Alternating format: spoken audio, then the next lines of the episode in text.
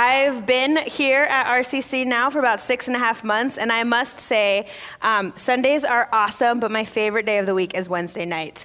Um, Wednesday night, you saw some of the magic in that video. Wednesday night is just this awesome time where we get to be together. Um, as a community, we eat dinner together. Our kids have awesome lifelong learning, and our youth and students get to go across the street. And from the moment I walk in um, those gym doors to the moment that I'm locking up the youth center um, at the end of the night, I'm just so um, thankful for the chance that we get to be together on Wednesday nights and to have these real moments of discipleship. So, this morning, as we talk about what it means to follow Jesus and what it means to have discipleship. Um, I could come up with a million stories on what discipleship looks like, but what better way than to hear from our own youth and students? And so, throughout um, the sermon this morning, we're going to have some students come up and share a little bit about how they have seen this at, at work in their life this morning. And so, we're going to be camping out in this Luke text. If you have Bibles or if you want to use the Pew Bible in front of you, um, you can join me in Luke 5. Um, and this text this morning, I see kind of in these three movements, and we're going to walk through what these three movements look like. As we strive to follow Jesus more closely and more intentionally, it's good for us to look at how it looked the first time he called disciples. The first time that he looked people in the eye and said, Come follow me. So, as we walk through this story this morning, um, we're going to look at what that looks like. So, the first movement I see is that we have to first see the great things that he has done. Jesus in the story has been doing some ministry for a while. He's been preaching and teaching and healing. And one day he comes to the Sea of Galilee and he says to Simon, who will later be renamed as Peter, he says to Simon, um, he gets in Simon's boat and he says, "Let's go out a little ways where it's." Uh, where we can um, where i can stand and preach and so he gets in the boat he goes out a little bit and he preaches to the crowds surrounding him and when he's done teaching he says to simon now let's go out a little deeper and put your nets down and we'll catch some fish now, Simon has been up all night fishing. He has been trying. This is his trade. He is a fisherman. And so he has been fishing all night and has gotten nothing. And so he's kind of looking at Jesus, I would imagine, and being like, okay, Jesus, like, we'll see how this works. And he protests, but at the end of the, the interaction, he goes out deeper and he puts his, nest, his nets down. And suddenly, the net is filled with fish so much that the nets are starting to tear. And he tries to pull them back into the boat, and the boat is filled with fish. Now, we may think that this is the first miracle that Simon um, is seeing from Jesus, but a couple verses earlier, it says that G- one of the healings Jesus does is Simon's mother in law. He heals um, Simon's mother in law from a fever. And so, this is the second time that Simon has seen something great from Jesus. And he takes this, uh, this whole thing in and he responds. We're going to talk about that in a second. But this morning, I've asked a few of our high schoolers to come up and share what it looks like um, to notice the great things that God has done. So, girls, you want to come forward? These girls all have awesome stories of time that they have been at camp and seen God's great goodness. So I'll let them introduce themselves and share um, their stories. Hi, my name is Trisha and I am a sophomore in high school. And should I introduce all of us first, or just go? You can introduce all. Go ahead. Okay. Hi, um, I'm Esther, and I'm a freshman in high school. I'm Aaliyah. I'm also a freshman. So, two summers ago, I went up to Adventurous Christians, which is a Boundary Waters camp um, done by Covenant Pines Ministries. And me and a group of high school girls from this church went off into the boundary waters, into the wilderness. And it was a hard trip. Like, we started off with a mile long portage. We had a broken tent, which we eventually like carved a new piece for. But the first night, we didn't really know what to do. We eventually got it standing kind of rickety. And so I just decided I wasn't going to test my luck, so I slept outside. and in the middle of this hard trip, I woke up in the middle of the night and I looked around, and it was just gorgeous. There was a full moon, stars everywhere. The lake that we were on was just a sheet of glass, and it was beautiful. And in the middle of all of it, I was there. And I think that God has created such beautiful things and such wonder, and we get to experience it. And it's beautiful.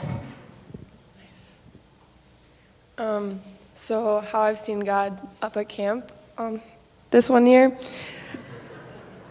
Um, we went to chapel, and it was this thing that they do in high school called Vespers, and it's go it's where we go and basically worship for a very long time.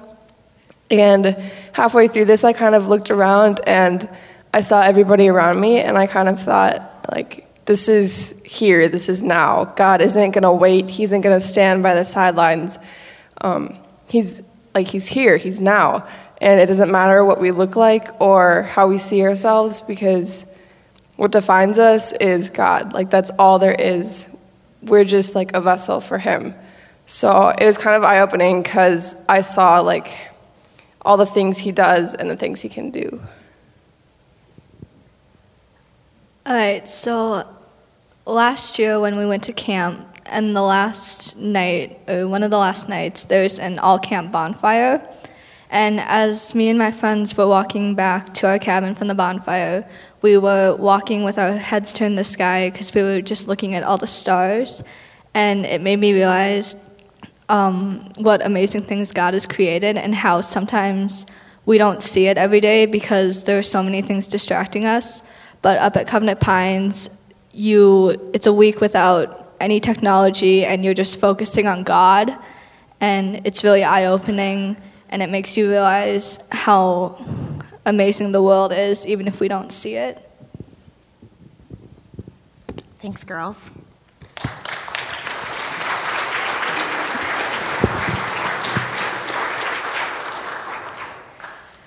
God is at work in the lives and the world all around us. And sometimes, just like the girls were saying, you need to slow down enough to see those great things.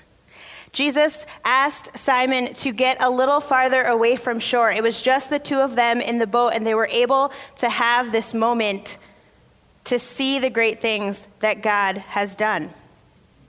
The everyday and the mundane can drown out the fingerprints of God all over the world around us. And sometimes we just need to be able to take a moment to see God's great glory all around us.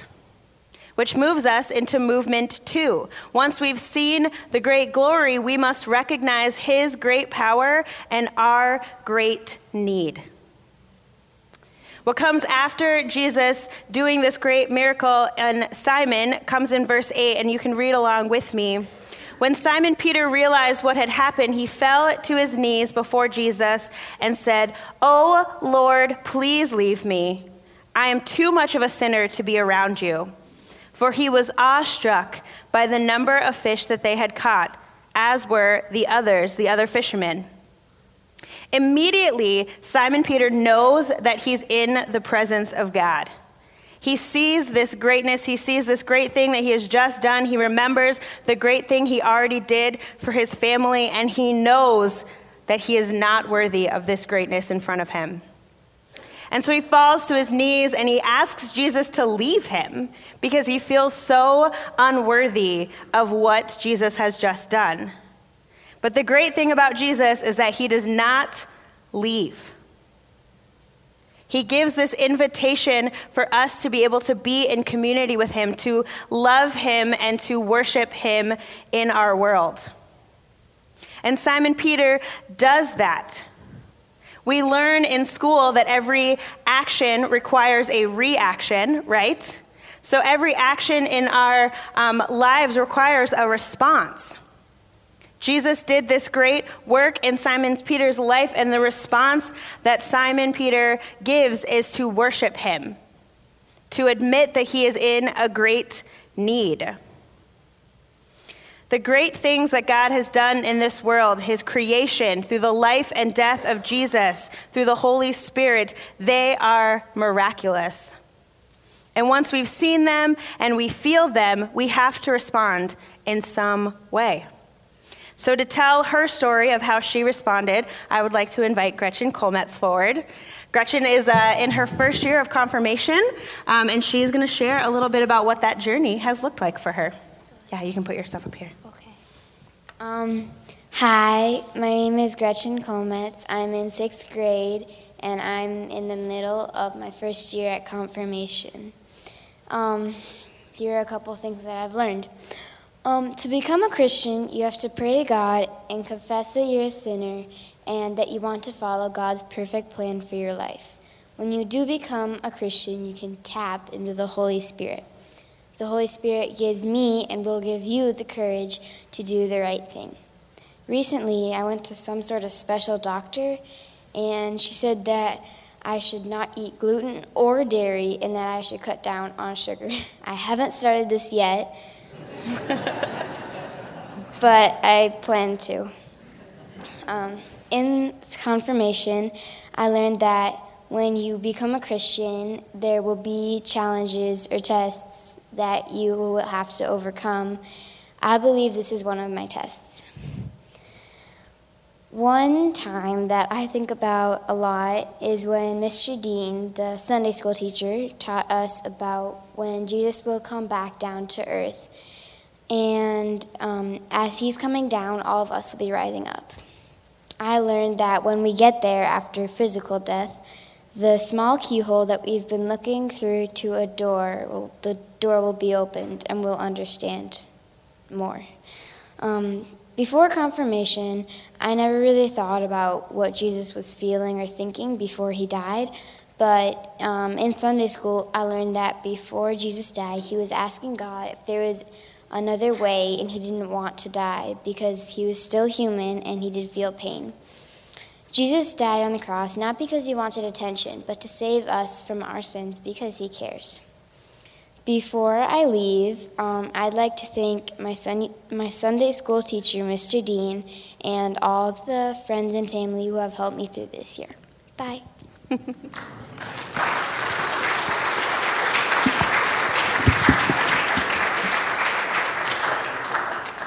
Thank you, Gretchen. It takes a lot to get up here and to share a little bit of your story. And I appreciate all of you ladies who shared this morning with us. Our youth give us a great example of what it means to follow after Jesus. The third movement, once we've seen the great um, power of God and we uh, recognize our great needs, is the invitation and not the invitation to salvation, which is what um, Gretchen was just talking about. There's another invitation right after that. After Simon Peter's response to Jesus, Jesus tells him, Do not be afraid, and from now on you will be fishing for people. Now, this version of this story comes from Luke, but it's also in Matthew and in Mark. And in Matthew and in Mark's um, accounts, they have the words, Come, follow me, and I will make you fisher of people. But here in Luke's version, he doesn't use that phrase. He doesn't say that Jesus extended that invitation. What he says instead is that the moment that um, Simon returns to shore, he leaves his nets, drops everything, and follows Jesus. And the thing that I really like about not having those words in there is that it was just Simon's response. In the boat, he accepted the fact that Jesus loved him. But when he got back to shore, he had a choice.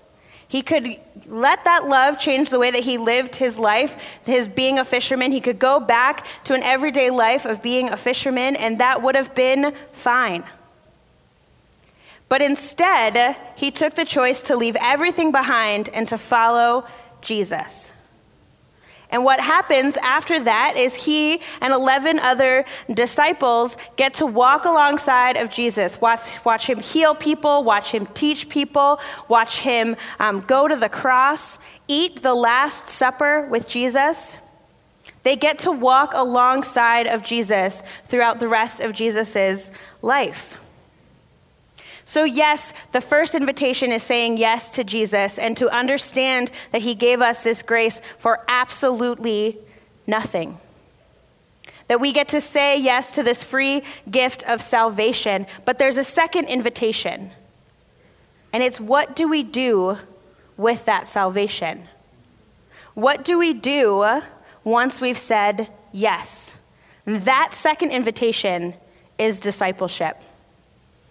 There's a choice in front of us to be the kind of people that just sit and hear and listen and then go about the rest of our day, or to dive in deep to community, to learn more about the teachings of Jesus and the Bible, and to tell the world about all of the things that we have learned here.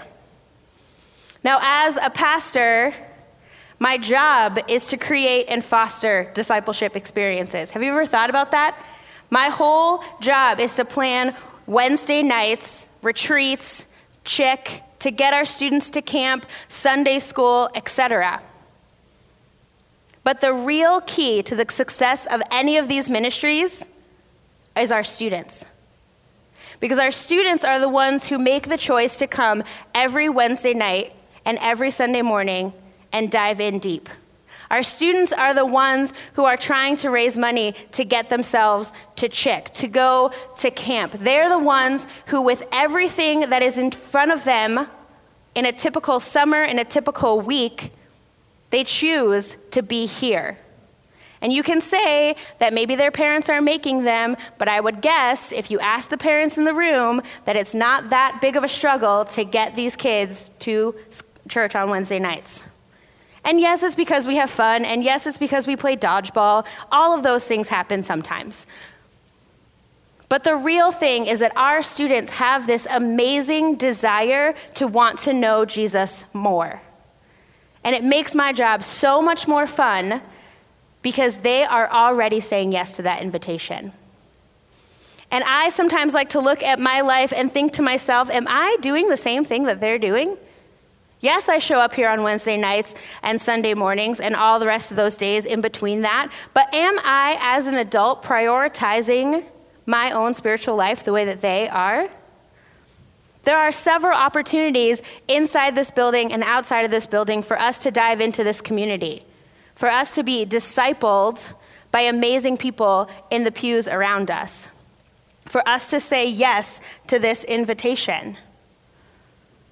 So, friends, this morning the invitation is in front of us. The invitation to be discipled is in front of us. And the question that we have within that is how are we laying down our own nets to follow him? How are we saying yes and being a part of a community that wants to know Jesus more and share Jesus outside of these walls? Our students set an amazing example for it, and I am privileged to get to work with them. And so this morning, as you um, as we sing our last hymn, would you just take a moment to think about what that looks like in your life? What's a place in your life that you can step into deeper discipleship?